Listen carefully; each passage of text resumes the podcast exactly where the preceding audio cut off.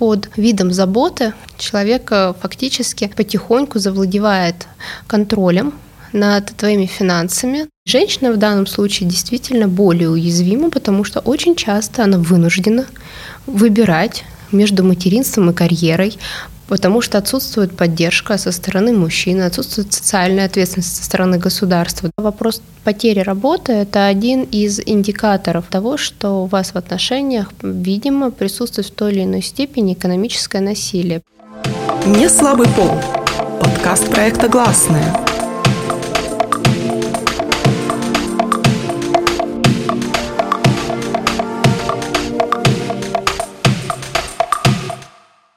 Всем привет! Это подкаст «Не слабый пол» проекта «Гласная» и я его ведущая Настя Седухина. Женщины получают меньше мужчин. Женщины не решаются на развод, потому что зависят от своих мужей. Женщины терпят домашнее насилие, потому что одни не могут прокормить семью. Почему так происходит и как это можно исправить? Тема этого выпуска – экономическое насилие и экономическая безопасность в семье. У нас в гостях Виктория Дергунова, адвокат по вопросам правового регулирования семейных отношений. Виктория, какое определение можно дать термину экономическая безопасность? Что это такое? Ну, наверное, экономическая безопасность – это такая ситуация, при которой ты чувствуешь себя комфортно, ты контролируешь собственные финансы, ты можешь провести аудит семейного бюджета, да, каким бы он ни был твоим личным, или мы говорим о твоих партнерских отношениях или о семье, да, в целом, когда ты понимаешь состав активов, пассивов, из чего он формируется, да, участвуешь в принятии решений, да, и ты знаешь, какой, какие у тебя есть расходные статьи, откуда в семье появляются доходы. То есть, наверное, это ровно об этом это имеем в виду, когда говорим об экономической безопасности, экономической стабильности, это возможность в непредвиденной ситуации принимать комфортные решения, иметь для этого ресурсы. Означает ли это, что человек, который находится в экономической безопасности, это человек экономически грамотный? Скорее всего, это человек финансово независимый, да, потому что он имеет э, собственную структуру доходов, да, и какую-то подушку безопасности. Конечно, он а, социализированный человек, он не теряет свои социальные связи, он юри... постоянно должен, наверное, поддерживать свою юридическую финансовую грамотность и заниматься перманентно формированием вот этой самой подушки безопасности, иметь некий план Б. То есть, конечно, когда мы говорим об экономической безопасности, мы всегда говорим о финансовой независимости, как о двух неразрывных э, связях, потому что, по большому счету, это базовая потребность человека, это дает возможность, в принципе, чувствовать себя комфортно и безопасно ну, во внешней среде. Экономическая безопасность – это гендерная проблема? Вы знаете, по различным данным, женщины страдают от экономического насилия в три раза чаще, чем мужчины. Примерно 40% мужчин при опросах, э, которые проводили Центр насилия нет, сказали, что если они содержат своих женщин, то они имеют некую власть над ними. Согласно этому же опросу, Примерно от 96% до 99% пострадавших от домашнего насилия в той или иной степени испытывали на себе какие-то формы экономического насилия, а 60% женщин потеряли работу в результате давления со стороны партнера.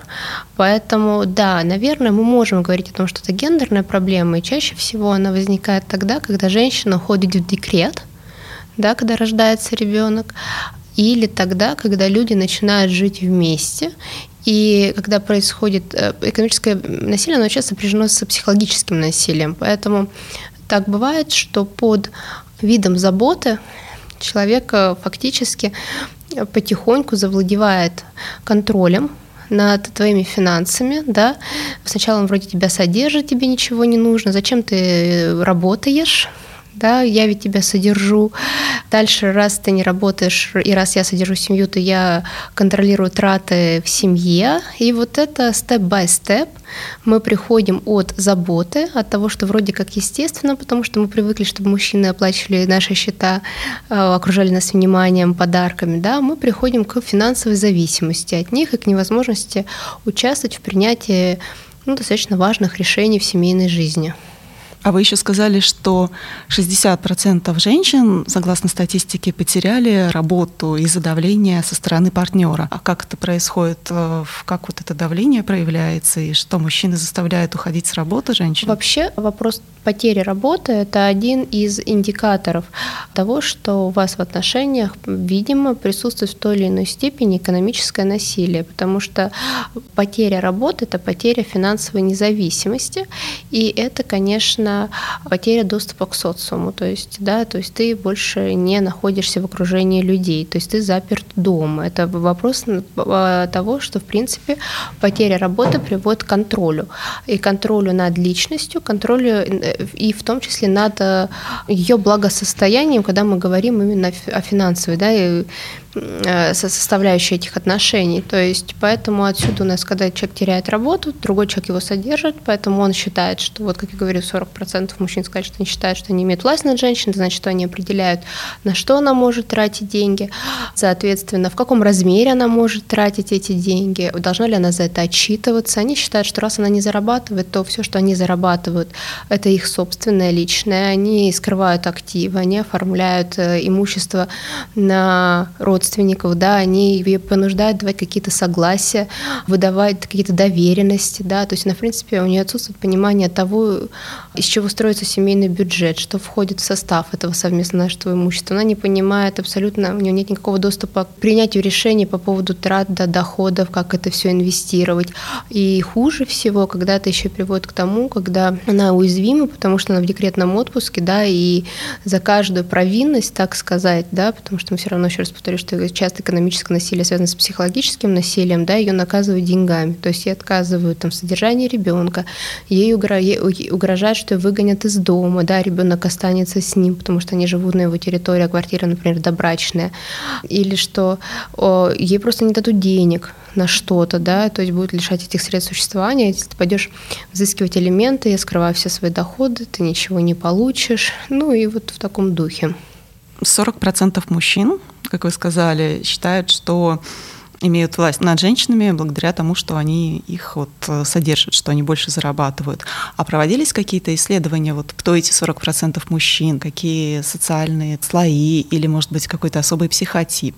Мне таких исследований неизвестно, но если просто исходить из логики здравого смысла, то если а, обоим людям нормально, и они договорились о том, что, допустим, она не работает, а они таким образом оценивают ее декретный отпуск, то есть не обесценивают его, ее материнство, да, и они посчитали между собой, что лучше, чтобы она сидела с детьми, чем няня, да, или нанимать других, нанимать других помощников по дому, и таким образом они договорились, и это комфортно обоим, это одна история, она вытекает из здоровых отношений, с схожих ценностей, да, и, в общем-то, им в этих отношениях, в этой ситуации комфортно, никто никого экономически не задавливает, да, потому что часто есть такой индикатор, вопрос, как понять, что я, ну, в отношении меня применяется экономическое насилие или нет. Есть там два вопроса.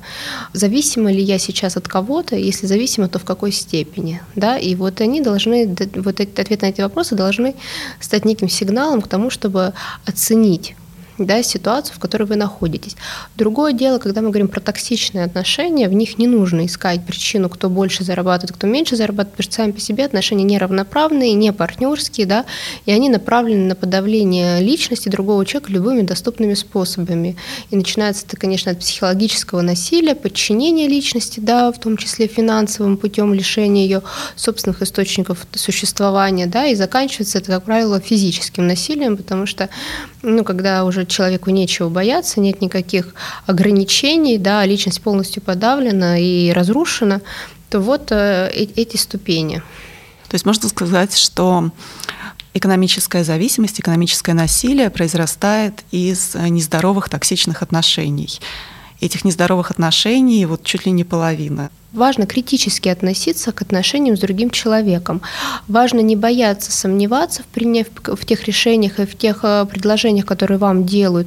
А важно не бояться приводить свои аргументы, отказываться что-то делать. Поэтому, конечно, вот вопрос критической оценки ваших отношений, он э, в этом смысле очень важен, потому что, в принципе, мы понимаем, что вопрос денег в нашей стране, он очень деликатный, и обсуждать его как-то не принято. Есть стигмы, да, что мужчины содержат семьи, семьи, женщины там сидят с детьми.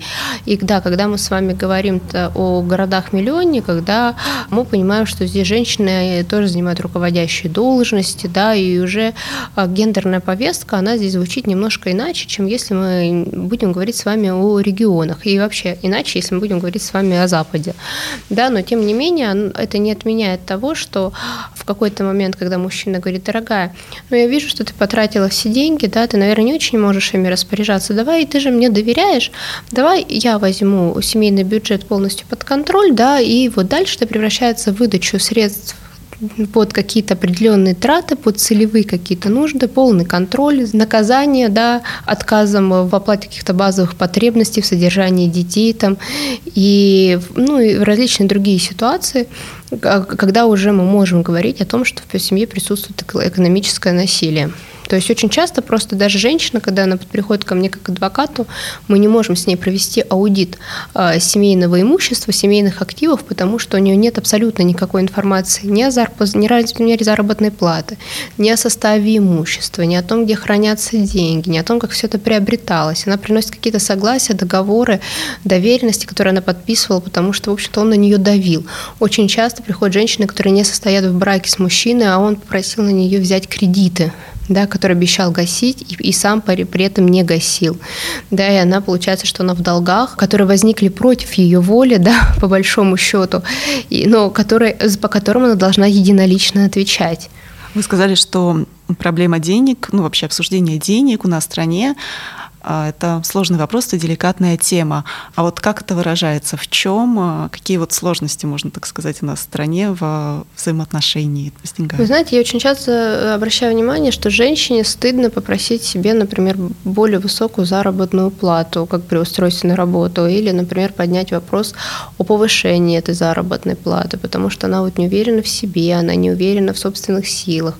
Да, мы вроде бы все говорим про равноправие, но мы уже понимаем, что равноправие, допустим, в той же самой трудовой сфере, если мы говорим о руководящих должностях и о том, что мы себя приравниваем к мужчинам, оно э, связано в том числе с равным вкладом в работу, равной ответственностью, равными обязанностями. Но мы тут же вспоминаем о том, что мужчина у нас не рожает детей, у него нет этого уязвимого э, периода, да, когда женщина полностью не защищена, и говорить о том, что государство ее очень сильно социально в этот период поддерживает, мы не можем. 156 миллиардов рублей – это задолженность по алиментам, например, в части вот, э, данных судебных приставов. Да? То есть получается, что, конечно, она боится потерять свое место, да, и очень часто она обесценивает собственный труд, потому что она в нем не уверена, не уверена в собственной значимости, да, она боится, что ей в любой момент могут сказать, не при... ну, могут не повысить на какую-то должность, не перевести, могут не принять на какую-то желаемую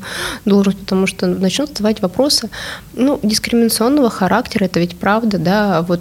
Вы замужем, а у вас есть дети, а сколько им лет, а кто вам помогает с детьми, да, а вот вы собираетесь рожать, ну, да, это, это не окей, вопросы, которые не окей. Но даже если их не озвучивают вслух, да, любой HR, он их для себя подмечает на собеседовании, понимая, для какой риск для компании будет, если да, через какое-то время они проинвестируют в сотрудника, соответственно, он потом уйдет.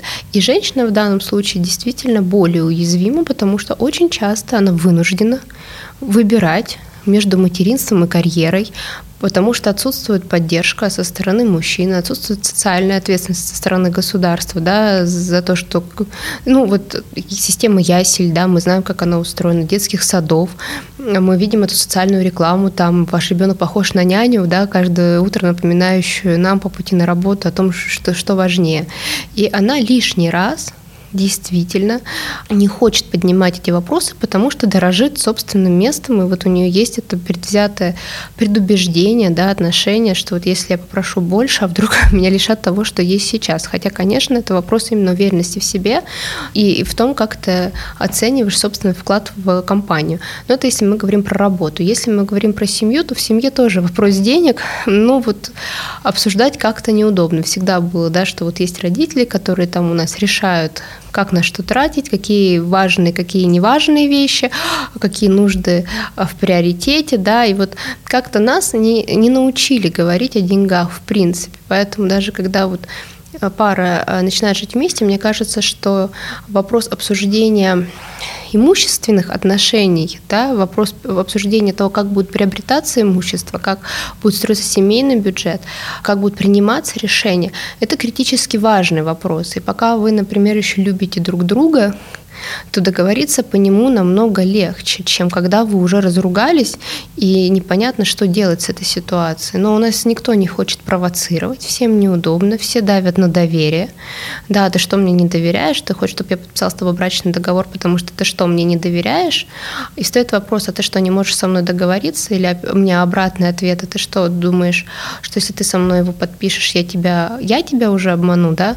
Ну, то есть это такой вопрос манипуляции. Поэтому, конечно, вопрос финансовой зависимости – это вопрос манипуляции и вопрос, конечно, контроля власти одного человека над другим, и нужно этого стараться избегать, когда ты выстраиваешь отношения. Потому что чаще всего, конечно, ты попадаешь в эту финансовую зависимость в отношениях. Хотя, конечно, у нас и пожилые люди могут быть финансово зависимые, дети, да, ну, любые категории людей. Но просто мне кажется, еще очень силен в обществе вот этот вот стереотип, это представление, что мужчина это добытчик. Ну, мне кажется, что мы уже отходим от этого стереотипа, потому что мы видим, что женщины работают наравне с мужчинами, они занимают такие же руководящие должности, разводом уже никого не удивишь, тем, что ты мама, которая одна воспитывает ребенка, ты тоже уже никого не удивишь. И, в общем-то, мне просто кажется, что, в принципе, поменялось э, в настоящий момент, ну вот э, общественное сознание поменялось, и картина мира, она тоже поменялась, да, потому что сейчас у нас папу начали говорить о том, что мы хотим декретный отпуск, отпуск по уходу за ребенком. Многие, кстати, я знаю много пар, где декретный отпуск по уходу за ребенком берут папы. То есть у кого лучше что получается, тот то и делает. Если она может зарабатывать деньги, содержать семью, то я почему я могу быть или должен быть плохим родителем, да? То есть у нас вот в семейном кодексе говорит о равенстве да, родительских прав и обязанностей. То есть она, вот это равенство, оно и в трудовых отношениях прослеживается, и в семейных. Но вот если говорить, например, про юридический консалтинг, то женщины-партнерам уже, в принципе, ты никого не удивишь. Но, тем не менее, нас все равно еще менее 15% вот на российском рынке. Вы тоже упомянули, что в городах-миллионниках ситуация отличается от регионов.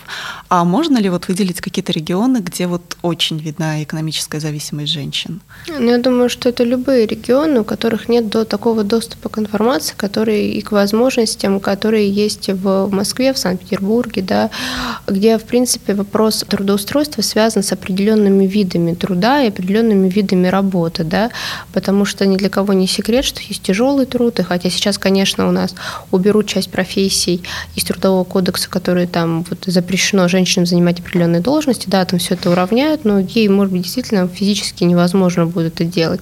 Плюс это, конечно, вопрос маленьких городков, деревень, сельской местности, потому что там традиции преобладают, да, вот э, как, как в семье у родителей, бабушки, так в моей семье, в семье моих детей, потому что нет другой картины мира, нет альтернативы.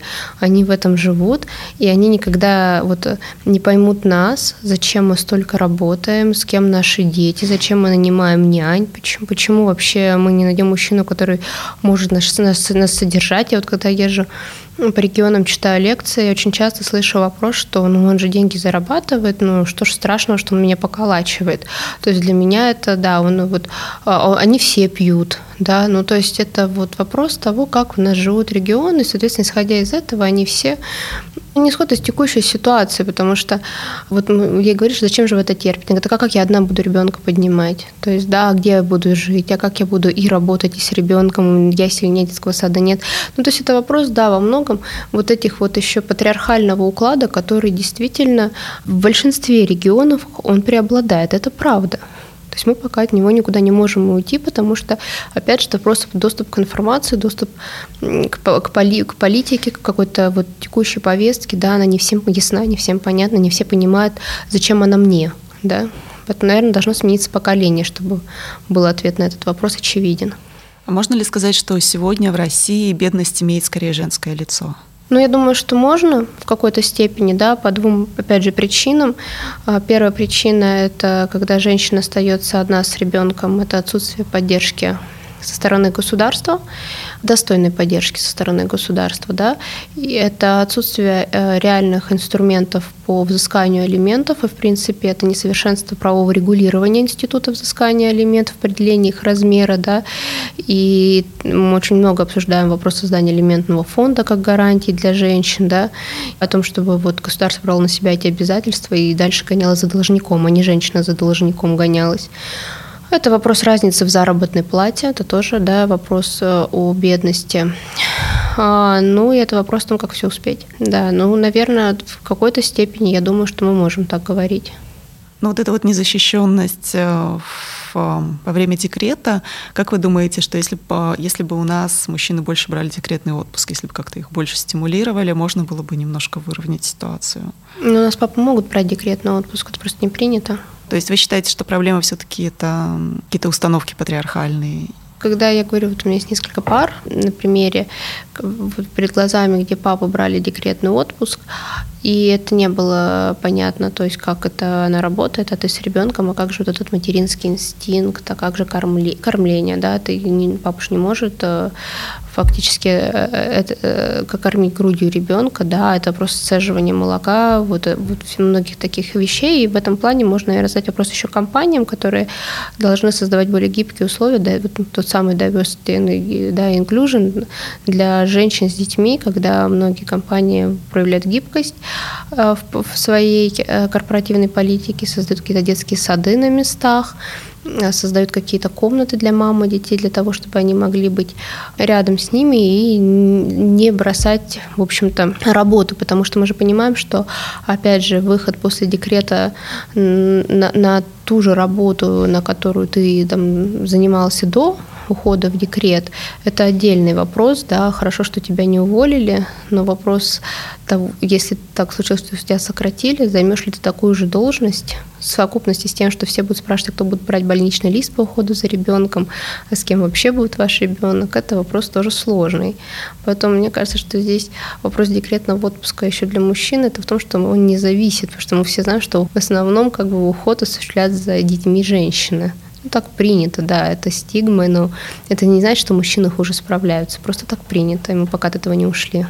Я очень часто слышала в дискуссиях, что мужчины говорят, э, у женщин какой-то вот есть инстинкт, женщины интуитивно понимают, что нужно делать, как нужно ухаживать за ребенком, а для мужчин это априори намного более сложная задача, и что ну, это логично, что именно женщины ухаживают за ребенком потому что мужчина может как-то вот ошибиться, облажаться, и у него ничего не получится. Ну, я, я слышала такие аргументы со стороны мужчин. Ну, мне кажется, это примерно такие же аргументы со стороны женщин, как я недостойна этой работы, я могу ее не потянуть. Проверить или провернуть эту теорию можно только попробовав. Я знаю прекрасных отцов, а еще знаю отцов-одиночек, когда мама ушла в родах или случилась какая-то другая трагедия в семье, да, и они прекраснейшим образом растят своих детей, в том числе девочек.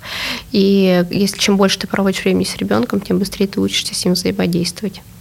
Вы еще говорили, что в юридическом консалтинге, да, есть женщины-партнеры, но их мало, там 15%. Если вообще говорить о женских и мужских профессиях в России до, до сих пор очень сильно это распределение, как вы считаете? Ну, мне кажется, что сейчас как раз-таки речь идет о том, чтобы гендерно всех уравнять, потому что по половому признаку мы не можем в данном случае различать, кто будет делать лучше или хуже ту работу, поэтому, насколько я знаю, сейчас вот это гендерное различие, его будут убирать, насколько мне известно. То есть вы думаете, что это ну, можно сказать, политика государства, да, направлена на стирание этой разницы? А, ну, э, скорее запрос общества. Просто запрос общества, да, потому что меняется общественное сознание, меняются запросы, и государство должно на это реагировать, это нормально. Мы упомянули до этого, что в России виден контраст между городами-миллионниками и регионами, и вы еще сказали, что на Западе это совсем другая тема. Вот э, можете как-то обозначить специфику в других странах? Вот там женщины, получается, менее уязвимы экономически?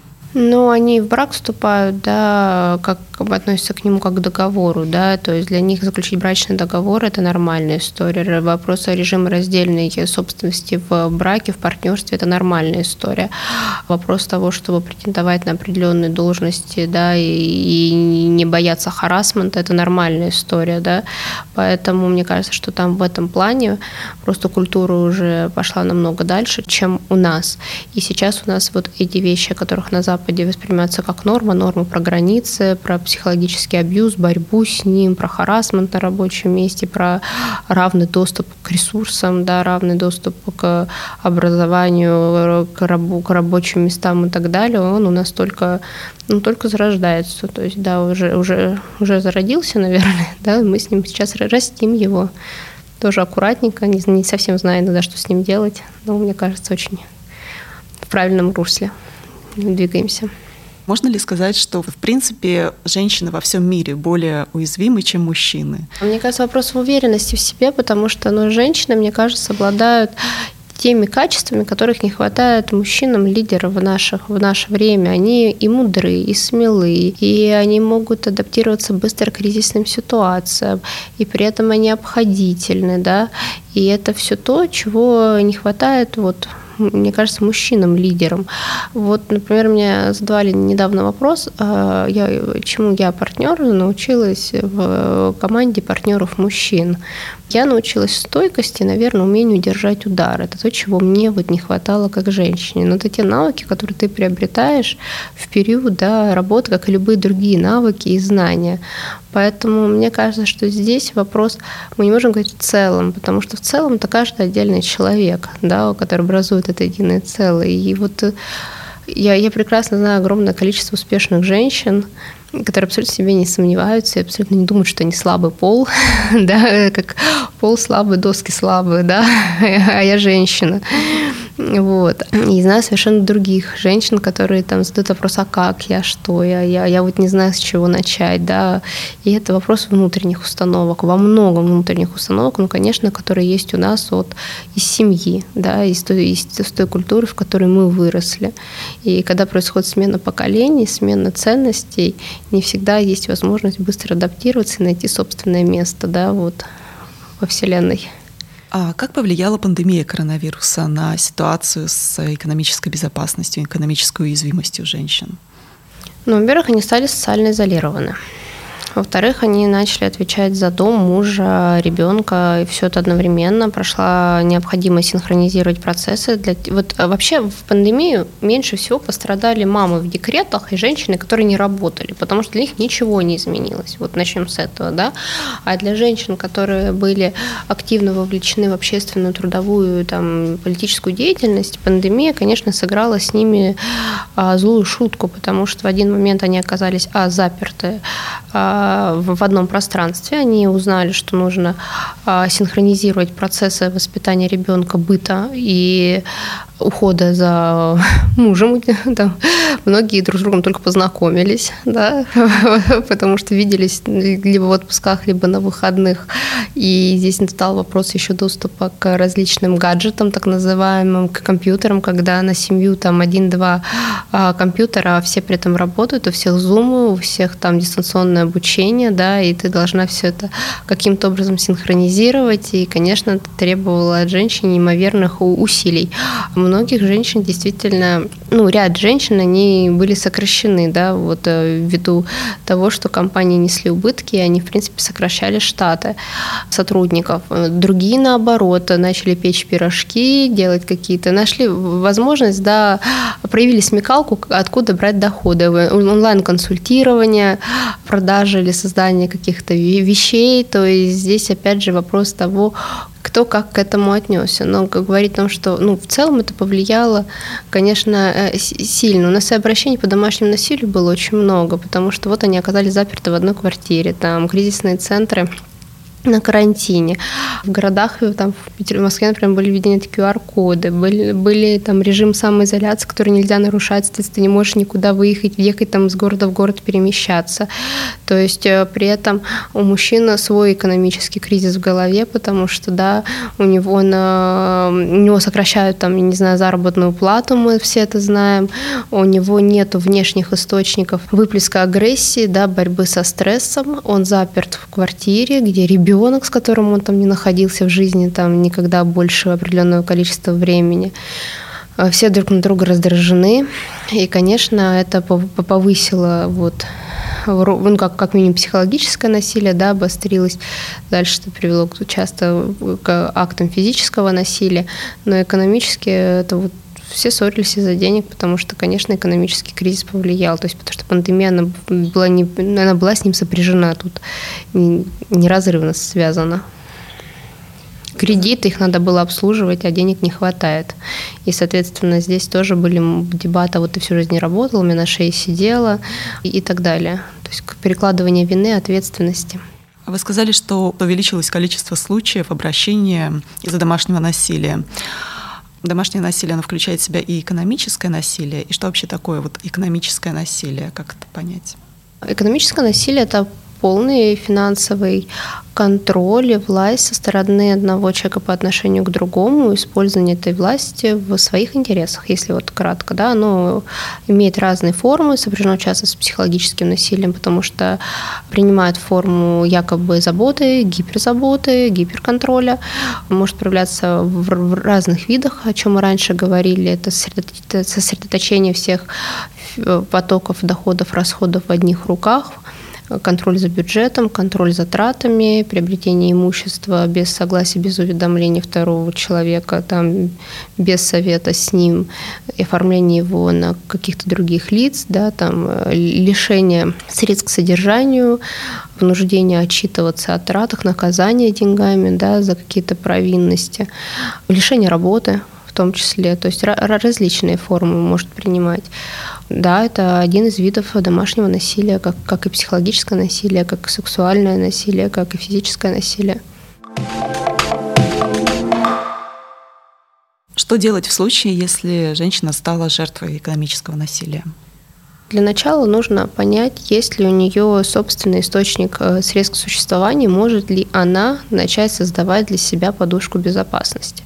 Если таковой не имеется, нужно попробовать поискать источники доходов, то есть что-то создавать, может быть, в онлайн, да, консультировать каким-то образом, что-то продавать для того, чтобы начать приобретать финансовую независимость. Конечно, нельзя в этом смысле терять социальные связи, и нужно повышать свою финансовую и юридическую грамотность. Социальные связи почему важны? Потому что очень часто ты не можешь выйти на работу, потому что ты находишься в нездоровых токсичных отношениях, и у тебя со стороны партнера круглосуточный контроль осуществляется. Поэтому если у тебя есть социальная связь, есть возможность куда-то переехать, будь то родственники, друзья, то это первый шаг к свободе для того, чтобы выйти на работу и приобрести эту самую финансовую независимость. Потому что даже для того, чтобы развестись, нужны средства да, к розыску активов, к тому, чтобы обратиться к юристам, к тому, чтобы инициировать этот процесс и так далее. Поэтому, наверное, нужно начать с этого, но базово задать себе вопрос, от кого я зависима, насколько сильно я зависима и почему так сложилось, и насколько мне это некомфортно.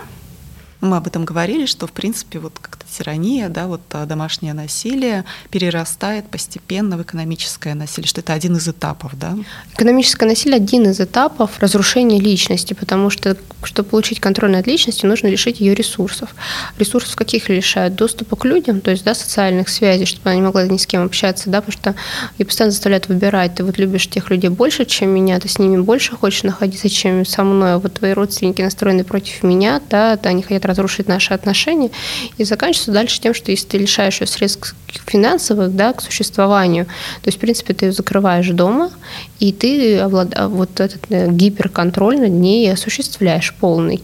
То есть, поэтому в целом это один из циклов да, вот э, когда мы говорим о, о, о токсичных, абьюзивных отношениях. Но при этом партнер прикрывает это заботой. Угу. Чаще всего заботой а, тем, что зачем вот зачем тебе работать, если я все оплачиваю, да? Мне кажется, не умеешь распоряжаться деньгами, давай я буду это делать, потому что я лучше понимаю, как наша семья приобретет больше благосостояния. И вот это так удивительно, знаете, когда в, так, в экономическое, в такие вот отношения зависимости с экономическим насилием подают успешные женщины, которые вот до его появления вроде как понимали, как распоряжаться деньгами, и, да, и на все им хватало этих денег. Потом появляется это чудо, которая вдруг говорит о том, что нет, ты все делала неправильно, давай теперь я, и смотри, как у меня хорошо получается. А на выходе мы понимаем, что она теряет уверенность в себе, она не понимает вообще, за что она отвечает, и может ли она за что-то отвечать, она лишена права принимать решения, какие бы то ни было в семье, и плюс ко всему это отражается на ее работе, то есть, да, если он либо сначала ее лишил работы, да, либо он, она потом с нее ушла, потому что тут всеобщая неуверенность и рассеянность, она отражается на результатах на работе. Значит, значит, вот, значит, он прав, что я ничего не могу, ничего не умею. А если она ушла до этого, а до этого она когда могла уйти? Либо вот это вот она нашла там, человека, который сказал, что я могу все взять на себя, а мы же так ждем, да, того человека, который не создаст нам новых проблем, а решит наш, да, вот когда же он придет, этот человек потом приходит и говорит, я все решу за тебя, я все могу, да, зачем же ты так перерабатываешь, работай в свое удовольствие, и вот он идет у него на поводу, а потом еще и беременеет, и у нее нет никаких декретных выплат, у нее нет никаких вот, никакой материальной поддержки. Соответственно, вот что мы на выходе имеем. Какие меры могли бы помочь бороться с, с экономической уязвимостью, с экономическим насилием уже сейчас? Ну, мне кажется, культура прозрачных отношений – это важно. Важно, чтобы были доступны программы повышения юридической и финансовой грамотности для женщин, да, Важно объяснять, почему нужна подушка безопасности. А, конечно, важно социальные гарантии для женщин, то есть важно реформировать институт поддержки одиноких мам, да, институт э, взыскания алиментов вообще в целом, определение их размера, как, как мы э, как судебную практику надо в этом отношении менять, да, потому что она сложилась достаточно единообразно, но очевидно, что тех элементов, которые взыскиваются, их недостаточно для покрытия даже базовых расходов на ребенка. Нужны какие-то ясельные группы, нужно, нужно, чтобы компании были больше заинтересованы да, в том, чтобы женщины оставались на своих рабочих местах, поэтому должны создать какие-то, может быть, детские сады для своих сотрудников, либо какие-то комнаты, да, которые бы позволяли матерям не разлучаться с детьми, если она ценный сотрудник, да, и мы это понимаем. Вот, например, я просто приведу далеко ходить не нужно, да, вот у меня в жизни у самой случилась такая ситуация. Я, у меня ребенок, ему четыре с половиной года, родители живут в другом городе и лишены возможности мне вот в, помогать перманентно. И, соответственно, у меня вот была няня, которая жила с нами, была мой, под, было мое подспорье, да, три с половиной года она просуществовала в нашей семье, и в один момент так сложились обстоятельства, что она не смогла выйти на работу. И встал вопрос, да, что мне нужно лететь в командировке, ребенок заболел, он не мог пойти в детский сад, и что делать в такой вот патовой ситуации, когда ты на руководящей должности, ну, это достаточно такая, ну, кризисная в какой-то степени, да, кризисный момент. И я очень благодарна своей компании, которая всегда позволяет переводить детей на работу, которая сейчас настроена на то, чтобы сдать некий детский сад для сотрудников, для мам, для того, чтобы вот в период каникул мы могли находиться со своими детьми и не разлучаться. Когда кто-то болеет, да, когда есть какие-то кризисные ситуации, для того, чтобы мы могли приносить пользу компании, но при этом не выбирать между материнством и карьерой. И мне кажется, что это очень важно. Да, действительно, очень хорошая инициатива. А вы еще упомянули про культуру прозрачных отношений. Можете пояснить, что это такое? Я имела в виду, что когда вы с человеком выстраиваете отношения, то нужно избегать манипуляций, нужно избегать желания кого-то обидеть своим несогласием с чем-либо потому что это может привести к разрушению твоих границ и к тому, что ты отказываешься от собственных интересов и потребностей.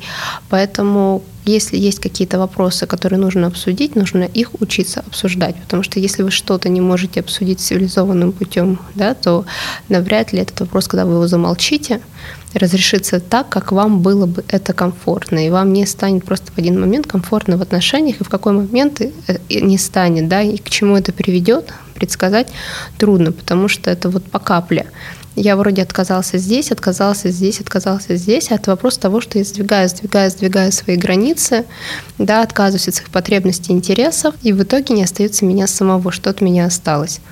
То есть другой человек определяет за меня, как мне жить, что мне хотеть, да, и что мне не хотеть. Если говорить про институт поддержки одиноких мам, вот вы уже сказали про инициативы непосредственно от компании, а как государство могло бы поддержать матерей? Ну, мне кажется, что мы должны воссоздать культуру ясельных групп, конечно, это очень важно. Она должна быть доступна.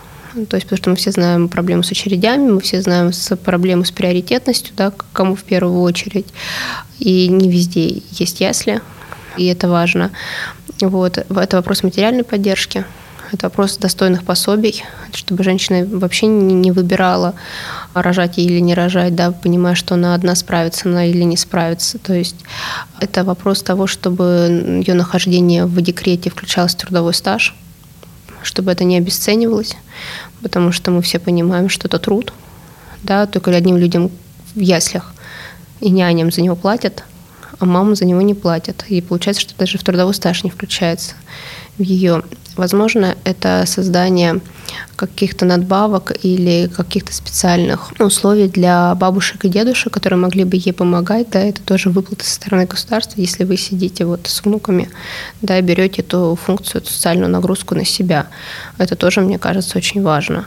Поэтому здесь ну, без комплекса мер не обойтись. То есть, конечно, у нас есть материнский капитал, стимулирующий рождаемость, но он не помогает бороться с бедностью.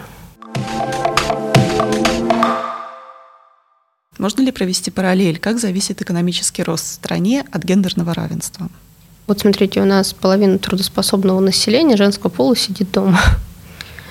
Э, если их включить в общую производительность труда, да, вывести их на рабочие места, ВВП вырастет. Да, и это и абсолютно естественный экономический закон. Поэтому мне кажется, что это влияет. То есть можно сказать, что вовлечение женщин в экономику делает экономику этой страны успешней? Конечно, да. Как вы считаете, какие у России перспективы в этом плане в ближайшие годы? Я думаю, что так как у нас женщины очень активные, Женщины перестали бояться заявлять о себе, о своих потребностях. Женщины претендуют на то, что они хотят тоже занимать руководящие должности и принимать решения в этой стране, то перспектива на самая прекрасная. Пока в нашей стране есть такие женщины, кому не все равно. Не слабый пол. Подкаст проекта «Гласная». Если говорить о домогательстве со стороны мужчин, не только они виноваты. Мой муж меня бьет, а почему ты не задумывалась об этом? А что ты сделал для того, чтобы он тебя не бил? Там существует глагол теперь «харасить». Как? Харасить. Но только не надо из этого делать миф, что у нас острейшая проблема с насилием в семье. Цифры должны были быть другие.